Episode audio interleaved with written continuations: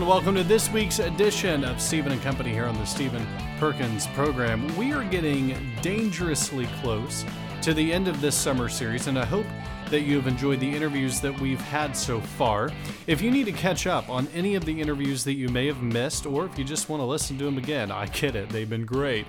You can do that by going to outsetmagazine.com slash podcast. That's podcast with an S, you know, like plural. Uh, or by searching on iTunes for this show. Before I get into this week's episode, as you know, I have to give some love to our sponsor this week, and that is Octopod, because their line of portable charging solutions will make sure that your phone or tablet never has to go dead again. Be a responsible technology owner, okay? Be an adult. Make sure that your phones don't die. And for the listeners of this week's show, if you go to octo-pod.com slash outset and enter the promo code OUTSET at checkout, you will get 50% off your order. All you have to do is go to octo-pod.com slash outset, enter the promo code OUTSET, and you will get a device that will make sure your phone or tablet never dies again for 50% off. Now, on this week's episode, I am talking with Garrett Humbertson. Garrett is the assistant editor at Red Millennial, good friend of us here at Outset, and he just recently graduated from Regent University. In this episode, we talk about the Convention of States project, something that he has been very involved in, Donald Trump, and everything else that's happened in the past week, so it's quite packed. So draw yourself a relaxing bath, maybe add some bubbles. I'm not sure what your personal style is, but sit back and enjoy my interview with Garrett Humbertson. Garrett Humbertson is the assistant editor at Red Millennial, uh, a good friend of mine, a good publication. His publication's a good friend of mine.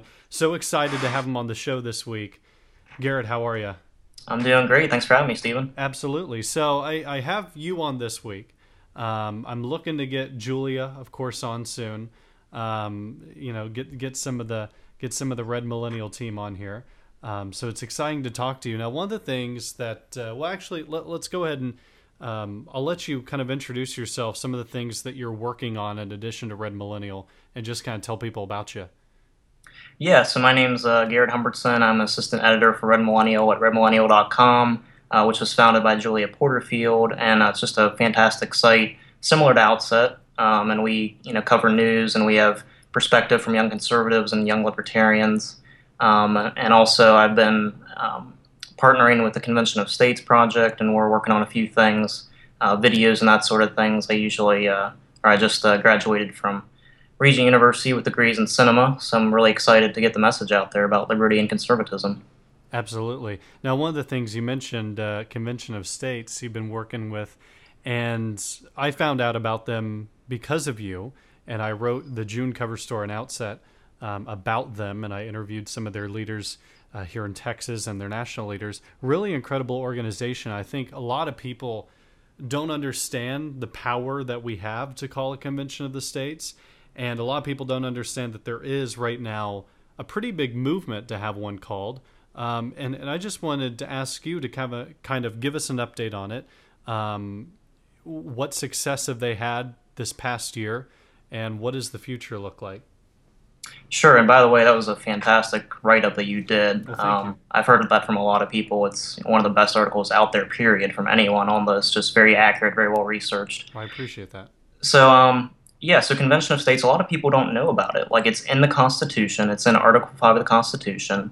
And basically, if you look at history during the Philadelphia Convention when they were writing the Constitution, this the this is why they put it in there. It's exactly for this moment. Is when the government uh, the federal government centralizes and gets out of control, the states can call a convention and say we're going to put in new safeguards, new constitutional constitutional amendments to basically say, you know, we're not going to put up with this anymore. So there's uh, this growing movement. There was a movement during Reagan's administration. Uh, a lot of states were calling for a balanced budget convention, but it fell one state short. And since then, we've accrued about 200 trillion in unfunded liabilities. Uh, so there's you know a strong movement for this. It's really the only way we're going to get term limits, a balanced budget amendment, limits on the Supreme Court, and uh, Convention of States project is calling a convention for all of those reasons for for limits on the federal government, basically. Right. So limits on the federal government that can be just about any type of amendment that people want to propose that falls under that category. I know Mark Levin has a book out about it. Um, I mean, what are some of the what are some of the amendment ideas that that you've heard? Um, which ones have kind of the most popularity among that group? Yeah, so um, I was at ALEC. Um, I don't know if you're familiar with them, but they're kind of an organization, a network for conservative state legislators. And I was at their event in San Diego the other week, and there's about 1,500 of them there, 1,500 legislators. And I got to meet a lot of these people, just really fantastic patriots um, who are fighting the good fight in these state legislators. And they're really interested in a balanced budget amendment. Um, they're thinking about limits on taxation, so a permanent fixed limit on taxation, federal taxation. Um, they want kind of the, what the Supreme Court decisions have really kind of awakened people to some of this. So they're talking about limits on the Supreme Court, maybe giving the states a method of overriding Supreme Court decisions, a supermajority of them. Um, others are talking about um, perhaps we should put limits on the bureaucracy, uh, things like that. Definitely congressional term limits, definitely judicial term limits. Uh, and this is some of the stuff that's possible with this movement. It's I think it's really the only way we're going to get this kind of stuff done, the stuff that needs to happen to properly reform the federal government. And uh, you know, you know, I was just really impressed. So they've uh, been they've passed this resolution through four states. They've uh, got it active in about 40. So we have state legislators who are sponsoring this, who are fighting for this in about 40 states. Um, Florida, Georgia, Alabama, and Alaska are the ones who have passed it, and there's 10 or 12, including Texas, who passed it through one chamber or the other, and um, in this year. So it's got a wide grassroots network. They're active in all 50 states. There's about 200,000 grassroots uh, volunteers, uh, which is growing every day, and it's really exciting. You know, at ALEC, if I can just tell a quick story, sure. um, this was kind of the buzz was the you know everyone was talking about. The legislators talking about hey you know should we call an article 5 convention? You know which one should we get behind? Because there's different resolutions out there. There's a balanced budget one there's a term limits one then there's a convention of states one which is kind of all of the above type thing. But i have to say the convention of states project kind of stole the show on the week because they hosted a workshop where it was absolutely packed. There was standing room only. There's about 200 legislators in there but only seating for about 150 so there's about 50 people on their feet and they basically, what they did was they launched the Convention of States Caucus, which means that whoever, if you're a state legislator, you can tell a Convention of States project, you know, I support this, I want to be involved. And then they put you into this website system where you can go in and start editing the rules for a future convention. And this is really important to a lot of state legislators because some are like, ah, they're kind of on the fence. You know, should, should we get behind this? They're kind of scared of how it's going to work. The rules tell you basically how it's going to work, the legislative rules. And so the Convention of States basically took the extra step of saying, okay, we're going to basically put a first draft out there, and then they're giving it to the state legislators and saying, now it's up to you guys. If you want to edit it, go in there and collaborate with each other. We're going to take a step back, and it's now it's yours. It's your rules. You can do it. And the first draft was co-authored by a guy named Rob Natelson. He is the preeminent expert on Article 5 in the world. I mean, this guy is a national treasure. And so this is, I heard this from a lot of state legislators. They were just super impressed by this step that Convention of States is taking. And I think it's going to really push the movement into high gear. Yeah, I saw the write up on it, and I think the biggest complaint or the biggest concern that I've heard from people is they're not sure how this type of convention would operate. Um, a lot of people are afraid that outside money would get in, but but I have to say, out of all the movements that I've looked at and researched and followed, Convention of States is extremely transparent, and they've made it clear from the beginning that first of all, it's, it's it would be very hard for outside money to get in. When I talked with uh, with Mark Meckler, uh, he kind of shot that down and said that, that that's not something that would really happen. Um, and then in terms of the rules, it looks like it's turning out to be a very transparent process. But I'm curious to know if, if you've heard of any other criticisms of of the the Convention of States project, um, and kind of what some of your responses to that have been. Yeah, I mean, there's there's always concerns that are based in kind of fear and not really knowing the history and the process of it. Because people hear, "Oh, you want to change the Constitution? That must be bad." Right. Well, no. The founders talked about, you know, from time to time. You know, Washington talked about it in his first inaugural address, and of course, he was the president of the Constitutional Convention. He said, from time to time, the people are going to need to institute new amendments because there's just going to be the need for it. Right. And if you know clearly today we have the need for it. We have an out of control federal government. All three branches are just operating outside of the constitutional structure. when George Mason proposed this Convention of States uh, measure during the Constitu- Constitutional Convention, he said, We're going to need a method for the states to fight back against an oppressive government. And that's why they put this uh, provision in here unanimously. unanimously. Right. Uh, so it's a very exciting thing. If you look at James Madison talked about this is the way for the people to institute a reset. He said this is the final resort for the people to fight back. Um, there's the founder said this was the way. This is the way, and state legislators are really starting to wake up to that. And um, just in the ones that I talk to, you know, there's some. You know, I hear the the other criticism I hear is that well, we don't have any James Madisons, we don't have any George Washingtons today. Wrong. I've met great statesmen during this process, and I've talked to many of them. There are really good patriots who respect the Constitution, who love liberty, and they're willing to fight for our rights. They're just not I, well known. Most exactly. of them are, are working in state legislators. And that's the thing, Stephen. This process, I believe, is going to make the statesmen famous in these legislatures because we are going to see who the real statesmen are. We're not getting it from Washington. We're not getting it from Washington. We're going to get it from the states. And we're going to see who the real heroes for liberty are. Well, it's interesting. People always say how Congress should limit their power as if they would limit their own power. And and this is the perfect way to do it because it's it, it's no longer relying on Congress to reform themselves or reform any other branch. It's essentially relying on the people, and and these people in state legislatures are not necessarily they're not looking for for national fame. Honestly, if you're getting in a state legislature, um, the reason you're there is because you want to improve your state and you want to be a part of the formula that helps improve the country. And from what I've seen from these state legislatures is, is they understand they seem to be the only people listening to their constituents because US congressmen are not. And what people are saying is that the government's out of control. And I think this is the best way to actually move forward reforms on the federal government because the federal government is not going to reform themselves. No, you're absolutely right. And you know, if you're looking for solutions, Convention of States is it. I mean, we thought, oh, if we elect a Republican Senate and Republican Congress, that's going to stop Obama's agenda. It hasn't. They've partnered with Obama and pushing through Obama trade and some of these other things. You know, the Supreme Court's not stopping anything. They're just putting a rubber stamp on most everything. And we have an executive who's completely out of control, who's issuing hundreds of executive orders and memoranda every year. I mean, there's if the solutions are not going to come from Washington. And Right. I, you know, I- you know, I, I think we need a Republican president, but just not not just a Republican president. We need a president that believes in the Constitution and liberty, and actually limiting the federal government and scaling back some of this stuff.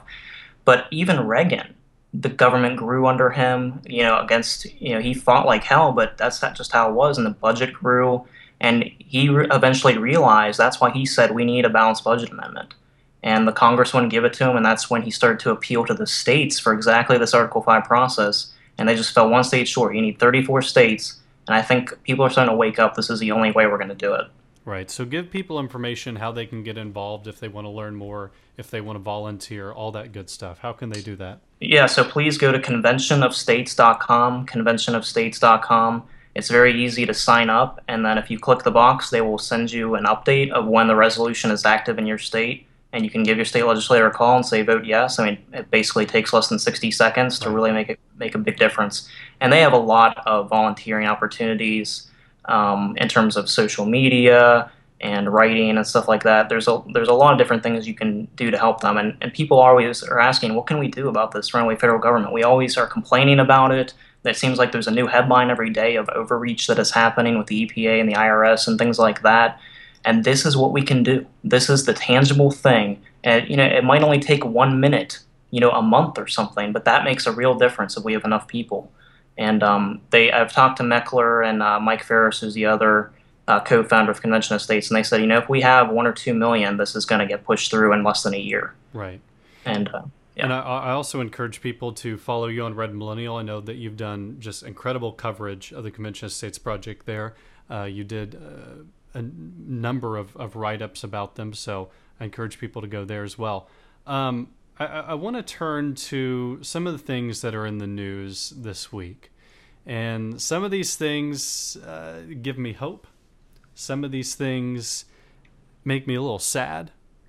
But the latest thing is a, uh, a new poll from uh, Rasmussen, and it's about the the new polling numbers for GOP candidates, and the Donald Donald Trump, who in July was at 26 percent, 25, 26, is now down to 16, 17 percent, with uh, Marco Rubio and Jeb Bush tying for second, Scott Walker uh, and Carly Fiorina tying for ninth. A lot of people have been talking this past week after Donald Trump's debate performance and after some more comments that, that he made about Megyn Kelly following the debate and the fact that he was disinvited from Red State by Erick Erickson, a lot of people have been saying that his campaign is essentially failing and this is the downfall of Donald Trump. I want to get your thoughts on that and your thoughts on the fact that he's now down to 17%. Well, I sure hope hope so. Uh, for the past month or so, it's felt like I'm in the episode of a Twilight Zone. Have you, have you had this like? I'm just like I'm looking at people. I'm like, I thought you understood the fight we're in and stuff, and right. and just jumping on this Donald Trump bandwagon. I, I, don't, I don't know. I felt like I was in some alternate alternate dimension where com- people have lost their minds. But I blame the media coverage mostly. I mean, they've been running you know Donald Trump 24 seven so of course his number is going to go up. But I think people got a good look at him during the debate and realized, uh, this guy isn't always cracked up to be. And I think a lot of it has to do with you know there's no there there. You know he has no real policy positions. Um, it's it's all about him. You know Donald Trump is all about Donald Trump. And um, if you look at, he even said during the debate, um, you know single single payer works, government run healthcare right. works, and he said it could work here. Well, no, it doesn't work, first of all. But second of all, do you believe it's constitutional?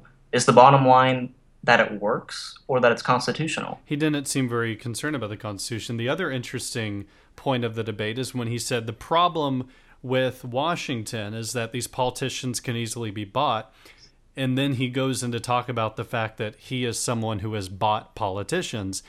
Clearly, that he's he's part of the problem. Uh, but but another thing that that was interesting about his debate performance, and really his entire campaign, going back to what you said about issues, he doesn't have specific issues. And it reminds me, I don't know if you saw that Family Guy episode where Lois runs for, I think it was mayor or something like that.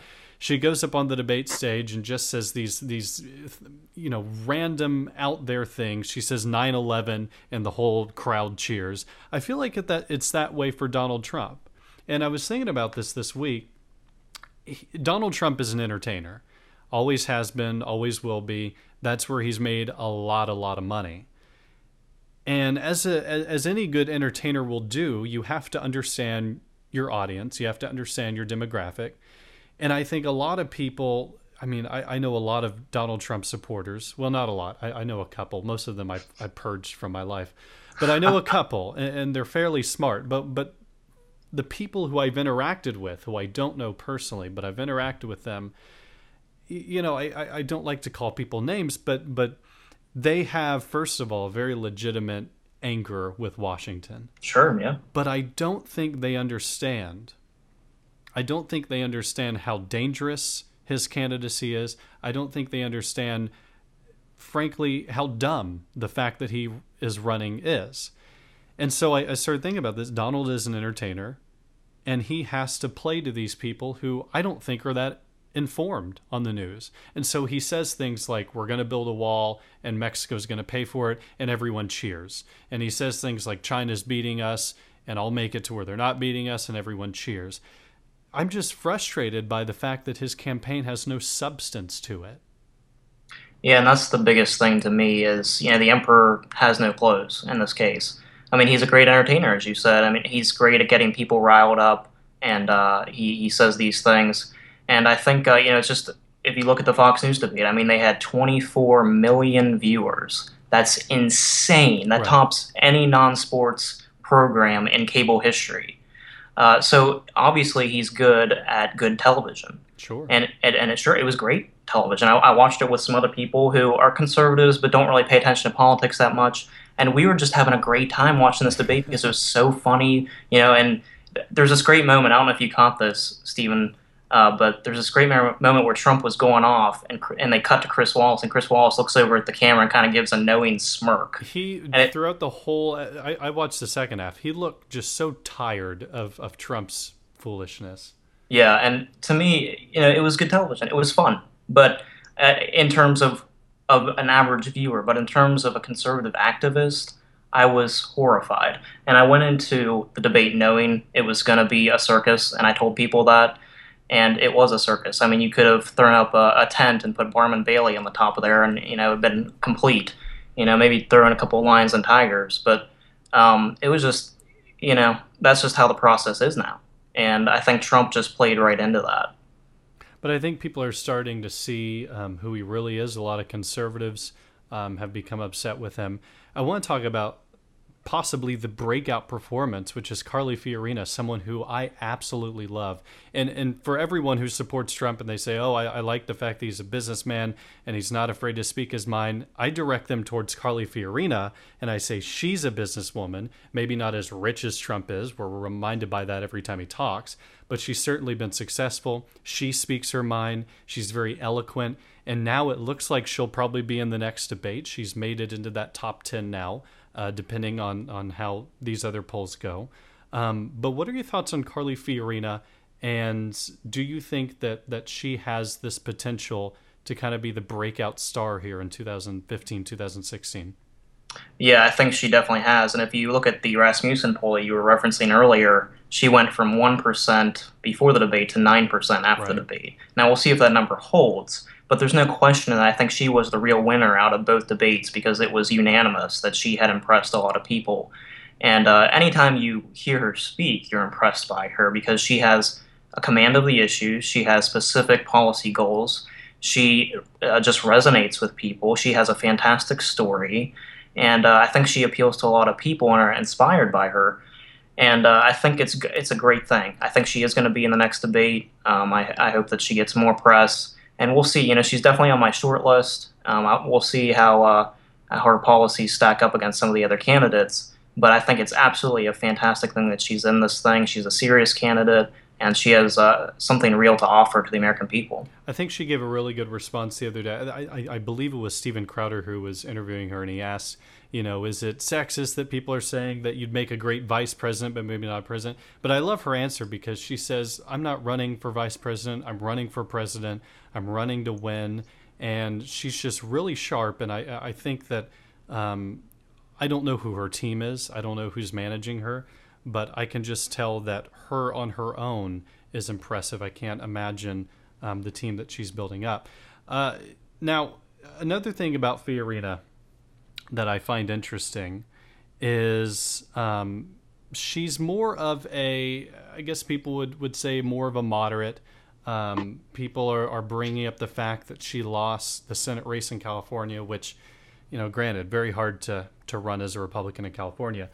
But I think she has something that will appeal to independents.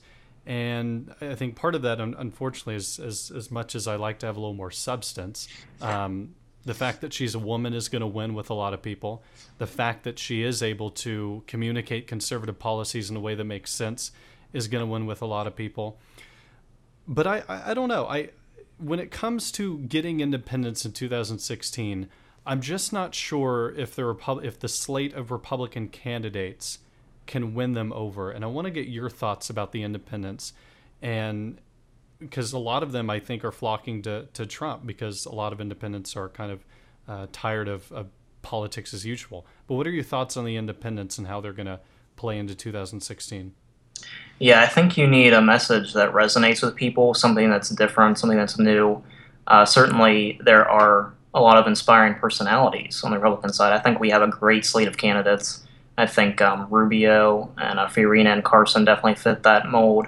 I think uh, Rand Paul and uh, even Ted Cruz and Scott Walker to a degree uh, fit that mold of they can appeal to independents because they can offer something a little fresh and a little new, and they're a fresh face. Uh, so, I, so I think that we do have a great chance with independents. You know, even Mitt Romney won independents. I mean, I'm not super. I'm not super worried about that. Uh, the, the the real thing is getting out our base, making sure we excite people. We have to have an exciting candidate, and you know, for the past couple presidential elections, we haven't had that we need to nominate someone who's going to inspire people. And uh, if they don't do that, then what's the point? Yeah, I, I, I see a lot of because um, my big thing obviously is is how do you get youth excited about the conservative message? A lot of people flocking to Marco Rubio just because they like that his campaign message is a little more positive, and I'm always a fan of a positive campaign message. Um, so I agree. It's going to be interesting to see what happens um, in terms of all the campaigns. Now, to talk about some campaign drama, some campaign gossip, if you will, uh, Roger Stone, who has been advising Donald Trump up until, well, I think, Friday, Saturday, he is now out of the Donald Trump campaign. Um, he said that he had quit. The campaign is saying that he was let go. I don't know uh, if you know a lot about this, but Stone pretty much said that he didn't see the campaign going in the right direction. What do you make of Roger Stone's departure from the Trump camp? Um, and, and I know we already talked a little bit about is the Trump campaign kind of failing, but could this be the beginning blow? I think so. And I don't know a lot about Roger Stone other than that he was in the Nixon administration. Uh, but honestly, what were you expecting? Like, were you expecting Trump to be about substance, about principles, about policy? Because that was never going to happen. I'm I mean, su- Donald, I'm, I'm surprised Trump had someone like Stone around him, who seems to be someone who is actually really concerned about substance. I thought Donald Trump was just surrounded by yes men. yeah, that's a great point. I mean, and they said in this article that I read that he was like trying to coach Donald Trump, and he Right. was and you know eh, doing these things before the debate and trying to get him to talk about substance. And of course, he didn't do any of that. Right. He just went. He did Donald Trump as he was always going to do. And um, Stone, I think, talked about you know the Megyn Kelly Kelly thing was kind of the the straw, the straw that broke the camel's back. But I think he was just kind of using that. I think he had just had enough. Right. Um, and there's there's probably other things that we don't know about. But uh, honestly, you know, the Trump campaign is not going to be about serious issues. It's going to be about Donald Trump. Right. Now, now let's uh, move on to the other side of the aisle, and that is Hillary Clinton, one of my favorite women in the world, just an inspiring woman. She, uh, of course, has been just involved with this huge email scandal. I've been making the case that I don't really think that this is a concern for most people. I asked Stephanie last week, why should people care? And she made a pretty good case about why people should care. But I, I still don't think the majority of Americans either know all the details about her email scandal or care. So I'll get your thoughts on that in a second. But the latest news is with the the there's been a new FBI probe now. There have now been two top secret emails that have been found as part of that probe. Um, they're now starting to look into not only Hillary's emails, but the people who she was emailing to see if they still have copies of her emails. And so now we have these emails that are top secret, and of course, the federal law or federal guideline or whatever you want to, however you want to classify it, says that you cannot use personal email for these classified emails. It looks like she now has. What do you think about the Hillary email scandal? Why should people care about it who are outside of the conservative movement? And I mean, is this a real issue for Hillary going into 2016?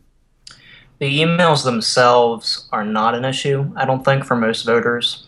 What is an issue is is Hillary trustworthy?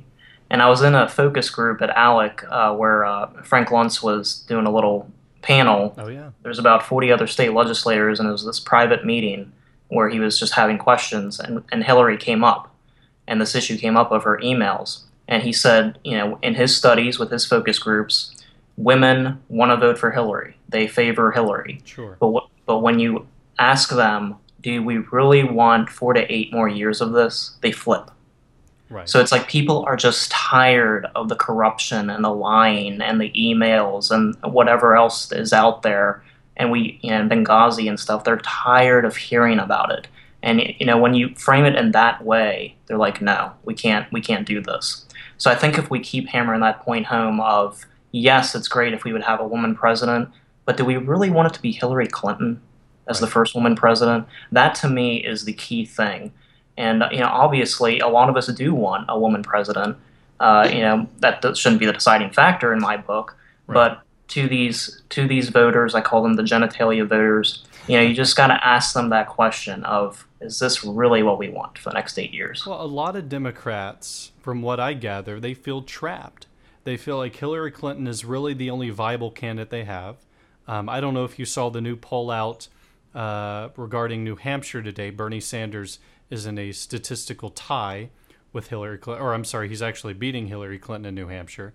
Um, but still, a lot of Democrats feel trapped with Hillary. They feel like that's the only candidate that they could really vote for, the only person who will really win the election. Now Joe Biden is thinking about getting in. It's just they call they, they, they say that the Republican side is chaos. I think they're having extreme amounts of chaos. And I'm just not sure you know what's going to happen in, in 2016 with the democratic nominee because it's looking less and less like it's going to be hillary. But most people that you talk to who are democrats say eh, it'll probably be hillary because that's really our only viable choice. Right. And it, i mean if you notice that hillary's numbers have been kind of dripping down. Uh, so there is kind of this concern that maybe hillary isn't going to be the nominee. You know bernie sanders has been doing really well in new hampshire uh, there's calls for joe biden to get in the race um, but you know, it's it's really pathetic when you look at the Democrat side. I mean, it, it, looks like a nursing home. You just got these old white people in there. The party and, of diversity. Yeah, oh yeah, the party of diversity. That's what we keep hearing. Uh, but you know, it looks like the old folks' home. And Hillary is just a washed-up insider. And I think you know, even Democrats are like, you know, that's why they're gravitating towards Bernie Sanders because he kind of channels uh, some of that authenticity that they like, and uh, a lot of the populist leftist themes that he brings about. The other thing, um, this is kind of a tangent, but sure. the other thing we need to watch for uh, with Bernie Sanders and Hillary is even if uh, Bernie Sanders probably won't be the nominee, but as we get closer to the primary elections, you're going to hear what Bernie Sanders says today. Hillary Clinton is going to be saying in January and February. Watch out for that because she's going to start embracing this really far left philosophy. She already has started to do that. That's my concern. Is he going to pull her to the left, even more to the left than she already is? And honestly, I think that's probably his primary goal anyway. Well, you, have already seen her now release this new college compact, and it looks like she's stepping closer because, of course, Bernie Sanders wants all college to be free. She's stepping closer in that direction. And, you know, honestly, a Bernie Sanders candidacy if he were to become the nominee, it scares me a bit. And it scares me because when we talk about getting youth voters, a lot of them gravitate towards him because they hear they hear free stuff, they hear uh, you know this positive message. They hear little do they know they hear a, a message that's about more government involvement in their lives. But I see Bernie as kind of a scary force. I'm not afraid to admit that. It's it's quite scary what he's doing. He's drawing record crowds. Yeah, and there's this increased uh, sense that we need more government centralization, more free stuff, and unfortunately, our generation really kind of latches onto that kind of thing. And uh, what people need to realize is that whenever a politician offers free stuff, what that really means is higher taxes on you. What it mean, really means is higher debt which leads to economic stagnation, uh, which leads to higher taxes, and it's just a vicious cycle. You know, uh, I was re- I'm reading "Plunder and Deceit" right now by Mark Levin. It's for young people, um, geared towards young people, and just talks about the left's taking advantage of our generation. And uh, it's it's packed with facts and just things that will boggle your mind. And uh, there's this one section on an economist who uh, who testified before Congress this past year and basically, he said that we are in a worse position than Greece financially because our spending has just gotten way out of control. There's over $200 trillion in unfunded liabilities. There's no way to pay for it. The Social Security and Medicare trustees say this is unsustainable. They use those words. This is the government's own people. The Congressional Budget Office says this is unsustainable. We're going to go bankrupt by 2035, 2039 um, you know, Social Security is already saying, you know, we're not going to be able to pay full benefits here in a few years. It's going to be like 75% of benefits. Right. That leads to economic stagnation, uh, poor economic growth, uh, you know, or the opposite, recession, things like that. Uh, so when politicians say these things, and the other things that Bernie Sanders talks about is expanding Medicare and things like that, what they're really saying is they're advocating for the bankruptcy of these programs. So if they don't want to try to reform them and privatize them in some ways, people get scared about that stuff because oh, you're going to take away stuff, you know, from me or whatever. Well, the reality is is that that's the track we're on. We're on the track to the collapse of these programs because we just can't support it anymore. I think. When social, oh, yeah, go ahead. I was, go ahead. You go. Okay, I was just going to mention that you know when Social Security started, it was 22 workers for every one beneficiary. Today, it's only two workers for every beneficiary. Wow. When when you look at it, and when you look at their arguments for why these government programs need to be expanded, you know, it's honestly, it's a commendable argument. Yeah, we should be taking care of people, but the problem is that we shouldn't be relying on the government to take care of people. And and that's a hard pill for a lot of people to swallow because they feel like if the government doesn't do it, who will? And my argument is take the government out of it and you will see you will see those those social safety net programs be improved. I think when you put these things um, in a more privatized free market type of situation, you're going to see the best programs programs to the level that the government would have never been able to provide. And that's because the government is is not someone who knows how to manage these big programs properly. They never have. That's why we're now seeing Obamacare, huge disaster. And it's because the government doesn't know how to manage these things. And as the government gets bigger, the probability of a program's success gets so much smaller because as you have this increased bureaucracy, it becomes unsustainable. And but a lot of people don't make that connection, and it's it's quite worrisome um, of of where we're headed. Um, and you know, this is a, a, very pivotal election. 2012 was a very important election, but I think this one is even more so because it is the decision of do we want four to eight more years of these big government progressive policies, and that may push us over the edge. No, I think that's absolutely correct. You know, if, if we haven't already gone over the edge, which hopefully we haven't, uh, but we're in a place uh, where we need to make the hard decisions, and that's why I get frustrated with people like Huckabee who said, "Oh, we don't, we can't touch these uh, Social Security and these programs right now." Well, if you're advocating for that, you're advocating for collapse. You, there, that's right. just the path. That's just the path we're on. And so I think uh, I don't like Chris Christie, but that's the one thing he is right on. Is you know we need to uh, take big steps here to actually address this. And that doesn't mean that we cut off benefits for current retirees or even retirees for the next 10 years. But it's people that are our age and maybe a little bit older who haven't got these benefits yet that we need to start thinking about okay, maybe we need to scale it down a little bit, maybe we need to means test, you know, common sense reforms that can prevent these programs from going bankrupt. Right. I mean, let me make the decision whether I want to manage my own uh, social security type of, of situation, whether I want to manage my own finances in that way. That's the choice that we need to give to the American people. Now, I want to talk about before we uh, before we go to break here. I want to talk about the the latest Bernie Sanders rally um, in Seattle, and right as Bernie was uh, taking the mic, right as he was about to launch into a speech, you've probably seen the video. Most people have probably seen the video by now these two protesters, there might have been more, but there were two main people, came up to the podium, stole the mic from Bernie, and essentially shut down his rally because they wanted to talk about their Black Lives Matter campaign. Now, have have you seen the video in full? I've seen a couple clips just okay. briefly. I, I watched the whole thing in full and it frustrated me. Not not because these people are from Black Lives Matter. These people could have been from uh, you know a, a, conservative type of movement, and it frustrated me because Glenn make, Glenn Beck made the good point. It's not your rally, it's not your microphone, it's not your stage. These crowds showed up to to watch Bernie, not to listen to you. And these people say, if you don't let us speak, we're going to shut this event down and you can't violate our First Amendment rights because apparently First Amendment now means that you can shut down through force these rallies that no one even wants to hear you talk. What were your thoughts on the video? And and do you find it ironic that they're protesting Bernie Sanders, a man who has actually spoken out a lot about civil rights? Well, um, I think it's interesting that they got what they wanted. Um, you know, that right. I'm not down with the mob mentality of taking over an event that's not yours and that you didn't pay for or whatever.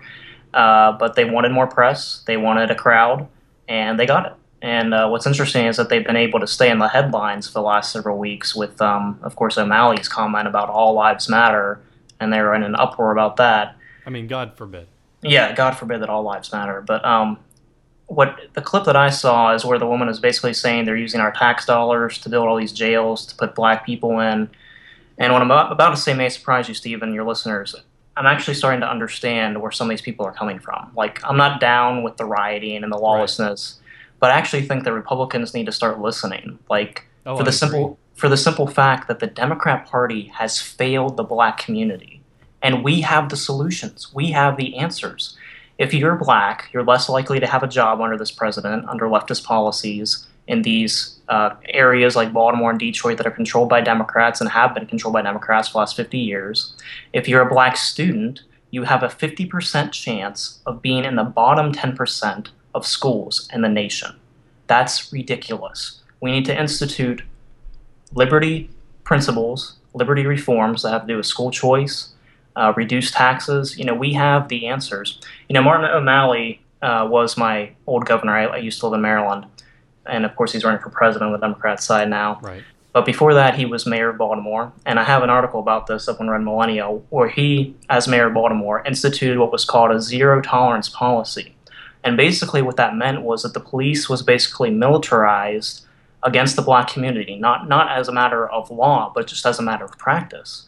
And it's not that the police are bad people; they're good people.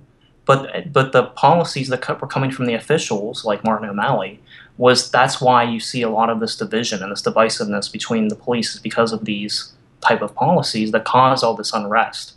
And you basically pit the police against low income uh, communities because it's much easier to police the poor areas than it is to to police the suburban areas where there's more likely to be white people, there's more likely to be people that can pay for good lawyers, things like that. So it's actually cheaper for the police to police uh, the black areas more.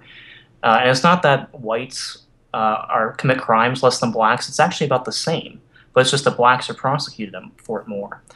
And I think that uh, we should actually take a look at, you know, do we really need to send people away for 15 and 20 years for these right. non-violent crimes.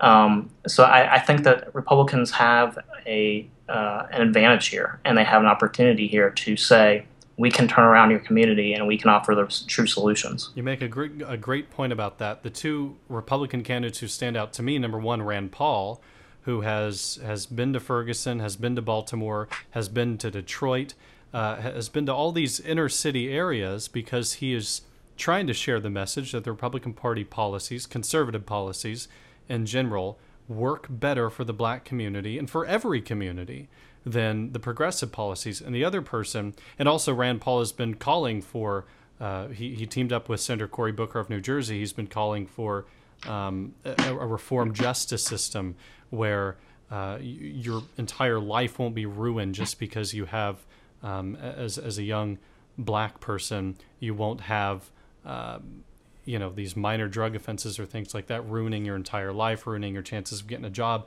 and the other candidate is rick perry who here in texas yeah. made texas the best place in terms of education for black students uh, more likely to graduate with a high school degree and go on to college as a black student in texas and and I, I agree with you completely i think it's just going to take the republicans talking about how conservatives uh, conservative policies work for everybody, not just one group. A lot of people think that conservative policies are for the the, the rich business owners, and, and it, it's simply not true.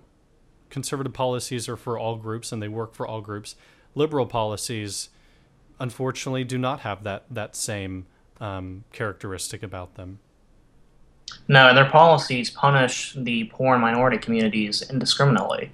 Um, you know, it's it's it's it's just geared toward to affect them uh, uh, in that way. So I think that Republicans have a real shot at making inroads there, but they we need to start listening. We can't just go in there and say, you know, look, we're you know we're the the right ones or whatever. We actually have to listen, and I think that's a big deal. And I, am glad Rick Perry and Rand Paul are talking talking about this. And you know, I really hadn't woken up to this till about a year ago myself. Right. Uh, but I think we have a huge opportunity here. Absolutely.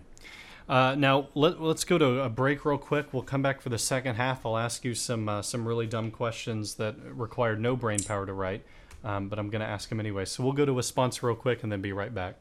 Hey everybody, it's Steven here again to talk to you about Octopods. Now, the reason why I talk about them every week is because I use them, I love them, I trust them, I trust the company, and I trust their product. And for the listeners of this show, they want to give you 50% off your order to make sure that for 50% less, your phone or tablet will never die again. And that is the truth. All you have to do is go to octo-pod dot com slash outset o-u-t-s-e-t and use the promo code outset at checkout for 50% off your choice of any of their portable charging devices. I recommend the ion 3 power bank because it's small it's uh, it's powerful and it's priced perfectly especially with that 50% off promo code. So go to octo-pod.com slash outset and use the promo code outset at checkout for 50% off your order. All right, well, I am back here with Garrett Humbertson of Red Millennial. Um, really great guy. Now, I want to ask you some questions. Uh, we'll start out serious, actually, and then we'll we'll gradually get dumber, if you will.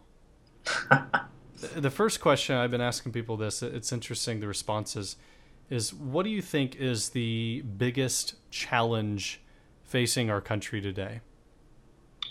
Wow, the biggest challenge. It's a it's a tough question. To me, I've kind of alluded to it already, but to me, it really is the national debt. People don't realize uh, the effects that has on our economy mm-hmm. and what it's going to have down the road. And it's not. It's it's basically the current generation, our parents' generation, and their parents' generation, who is taking from the younger people, our generation.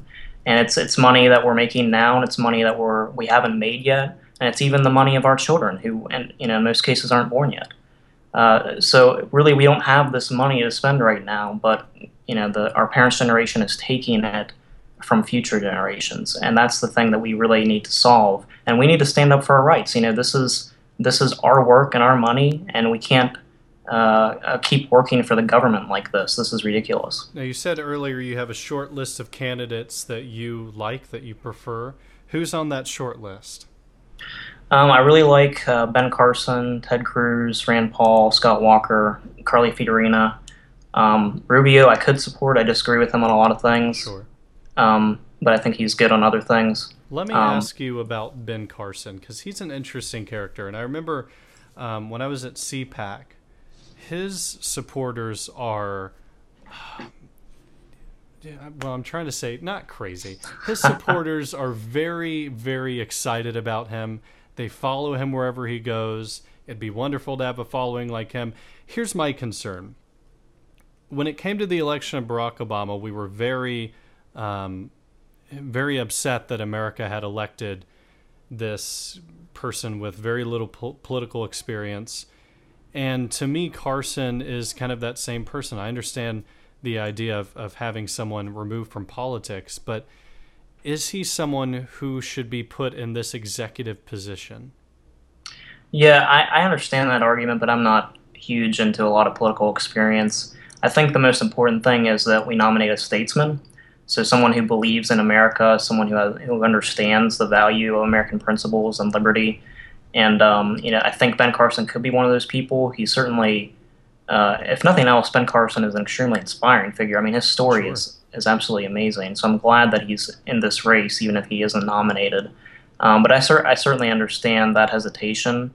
Um, but but honestly, uh, I don't think it's that big of a deal. He'll he'll if he were elected president, he would select people to put around him. He's very intelligent. He would put good advisors uh, and good people to work with him. I think that's the key for any uh, person who is elected president is the the team that you that you put around you. So I agree with you there.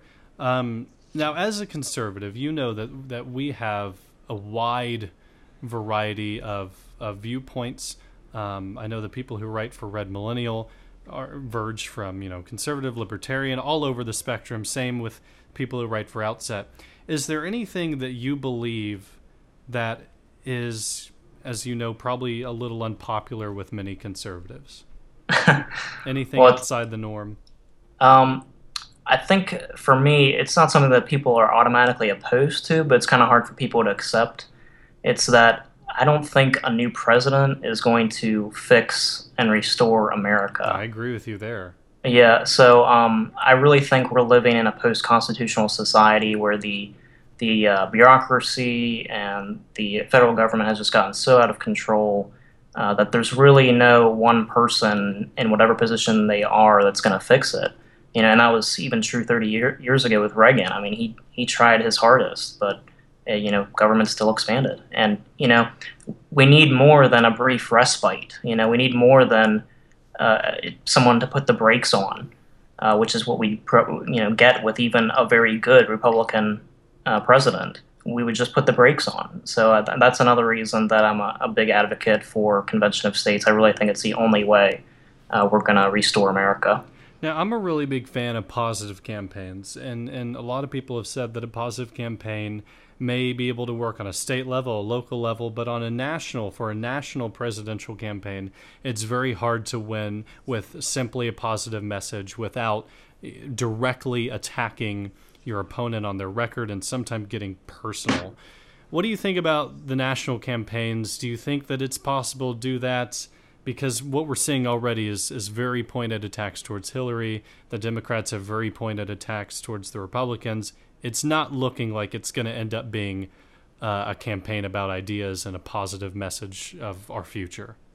Which is unfortunate, and I think you're right in a lot of ways. And a lot of people get tired of it. Sure. I mean, the people are already tired of people lashing out at each other, and uh, we're we're already trying to starting to see that on the Republican side. Um, although, in my opinion, I think it's actually good that Rick Perry and uh, Rand Paul and a couple of these other ones are calling out Donald Trump for you know being a phony, basically. Um, but you know, it does get a little tiresome when we're constantly attacking each other, and it can weaken the nominee. And I think that's why a lot of people are turned off to politics is some of these attacks. Uh, but ultimately, I think uh, what you see is that a lot of these negative attacks work, and that's why candidates do it. Um, is the more they can get that negativism out there, they can reduce their opponents, and um, I think that's ultimately why they do it. Right. So, let's imagine that we live in just the ideal world, right? Who would be from fiction, from fictional works, who would be the president? In other words, who's your favorite fictional president? I don't know if you might be too young. Do you remember 24 and David Palmer? I, I, I know the series. I never watched it. Um, David Palmer, he, he's always going to have a special place in my heart. I love Frank Underwood and I love House of Cards, but – it's um it's the Allstate guy for people that don't know the actors uh, Dennis Haysbert. Oh, okay. Uh, seasons one through four, he was the president in uh, 24, and he was just very honorable and strong and honest, and uh, you know very wise and uh, very tough though as well. Uh, so I think he was actually a Democrat in the show, but as uh, in terms of his personality and the decisions he made, I, I, thought it was a fantastic character. Well, so Frank is also a Democrat, but I like him. It's right. it's interesting actually. No one has answered Frank Underwood, um, which I think is depressing, really, uh, because because he's great. And I, I have some theories, by the way. I don't know. Have you finished watching season three? I have. Okay, so for people who haven't, you might want to tune out for a bit. I, I do have a theory and and I got I got upset about Claire leaving. And, Who wouldn't? Uh, huh? Who wouldn't? Claire's I, great. I, I know, and, and but what I think is this, and again, if you haven't listened, you know, skip forward a bit. But what I think, and I want to get your thoughts on this because I may just be crazy, but what I think is that Claire and Francis are out of love, right? We've noticed that that their that their their marriage is breaking down. They're both attracted to power, and I, I think what Claire's trying to do with her leaving is I think she's going to run for president. And I think that she's going to take that power back. Dude, that I, exact thought occurred to me. Is that is that right? Yeah, I think you know she might run against. She Frank. might run against him, and when she gets the power, I think he falls back in love with her. I think so too. That's it's just like a, a perfect match. It's like a perfect Taylor Swift love story. And speaking of Taylor Swift, since you brought up the issue, do you think that she would be a good president? Because I got to tell you, I was impressed by her work with Apple Music, and I, I know this is like months in the past, and people probably don't even care anymore, but I keep bringing it up. I'm impressed by her ability to get people to change their mind. Do you think she'd be a good president? Uh, I think she would definitely have a lot of appeal. Um, sure. Yeah. So no, I'm obviously I'm not very familiar with T Swift, but uh, yeah, I think she would be a good president. Do you think Carly Fiorina would be a, a good pop star? Oh, that is. I don't. I don't. I think she would be a little shrill. What's That's that? Just, she'd be a little shrill. That's uh, my possibly. Yeah, you know, you just you have to get her out of her shell, I suppose. Care to loosen up a little bit. Right. What are your thoughts on Donald Trump not, um, or saying that, that he will not pledge to uh, to not run for third party, independent? Uh, yeah, to me, that's one of the fundamental questions because, uh, you know, if he does, then Hillary Clinton is the next president. Do you see that as a Ross Perot moment if he were to choose to run as an independent? Oh, certainly, yeah. It, it would be the exact same thing. Donald Trump reminds me a lot of Ross Perot because Ross Perot during the debates, and I, granted, I never watched them live, uh, but if, if you go back and watch, he's always like, "Are you listening? Are you?" Li-? And Donald Trump kind of does the same thing. I'm waiting for Trump to pull out a chart like Ross Perot did. Um, but here's another question: If Donald Trump does not run third party, should his toupee? Yes. You I want to see how many votes it would get. I, you know, I think it, I think his toupee is actually polling higher than he is. Uh, That's the secret. we all know that his toupee is is its own human. If someone would just destroy his toupee, then his poll numbers would plummet. That's what the secret is. That's the, I'd love, you know, as creepy as this may be, I'd love to see him bald. yeah. I just want that visual to be in my mind. Um, You're the only one, I think, though. probably, but I'm I'm used to that. That's all right. I want to talk about Hillary's pantsuits because this has become a big issue, and I don't feel bad talking about it because she openly embraces the fact that she's apparently a pantsuit aficionado and hair icon or whatever. So I feel like it's fair game to talk about.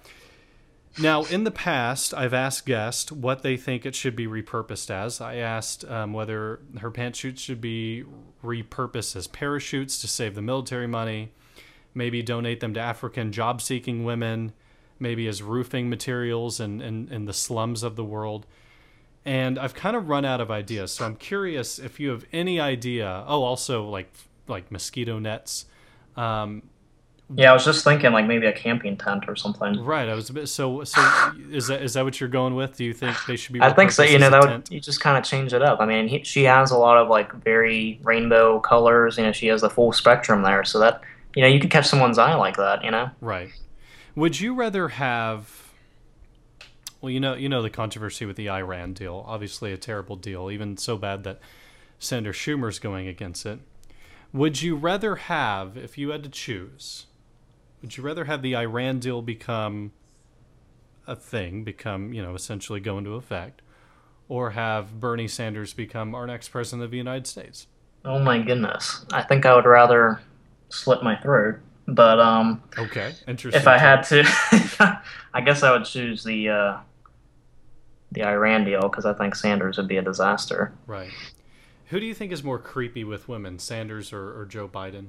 Oh my goodness, Joe Biden, You think hands so? hands down. Yep. I think we just haven't seen Sanders interact with women enough. Well, here's here's the thing. I did actually. There's Did uh there's there's this music group called Grannies for Bernie oh my gosh. or something like that, Oh and oh gosh. man, they they are obsessed with him. So maybe maybe it's all the female fans that are, you know, you know, if they get uh, them and Joe Biden together, then we'd see a lot of sparks fly. Well, you remember the Obama song that uh, that girl who uh, back when he ran in 2008 for his first term, who made that music video about "I'm in love with Obama." Do you remember that? Yeah, I do remember that. Um, I feel like someone might come out and do that about either Biden or Bernie, or or maybe I a guy will come out and do it about Hillary. I don't know. I could see that. Or maybe a woman will do it about Hillary. I'm not sure about these things. It's probably more likely. Right.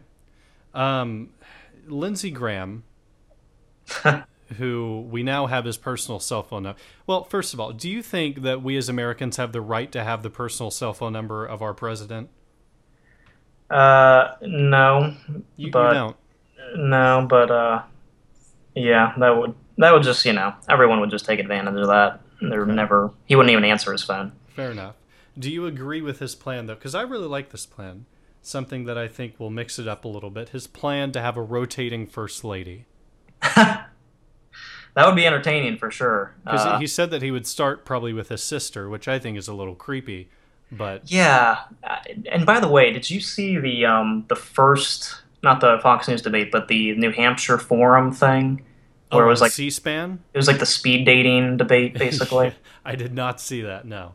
Oh man, it was he uh in his final statement, he like tripped up on he was like the next president needs to, needs to know who she he she She and he kept Oh, like I did see that clip. he yeah. couldn't get. He, it's like oh my goodness, we already have like, is this guy you know straight or which way does this guy go? It's oh my goodness. Well, I I find it interesting how he's able to turn any question about anything. He could be asked about what his favorite Jello is, and he finds a way to talk about how we should go and invade Iraq.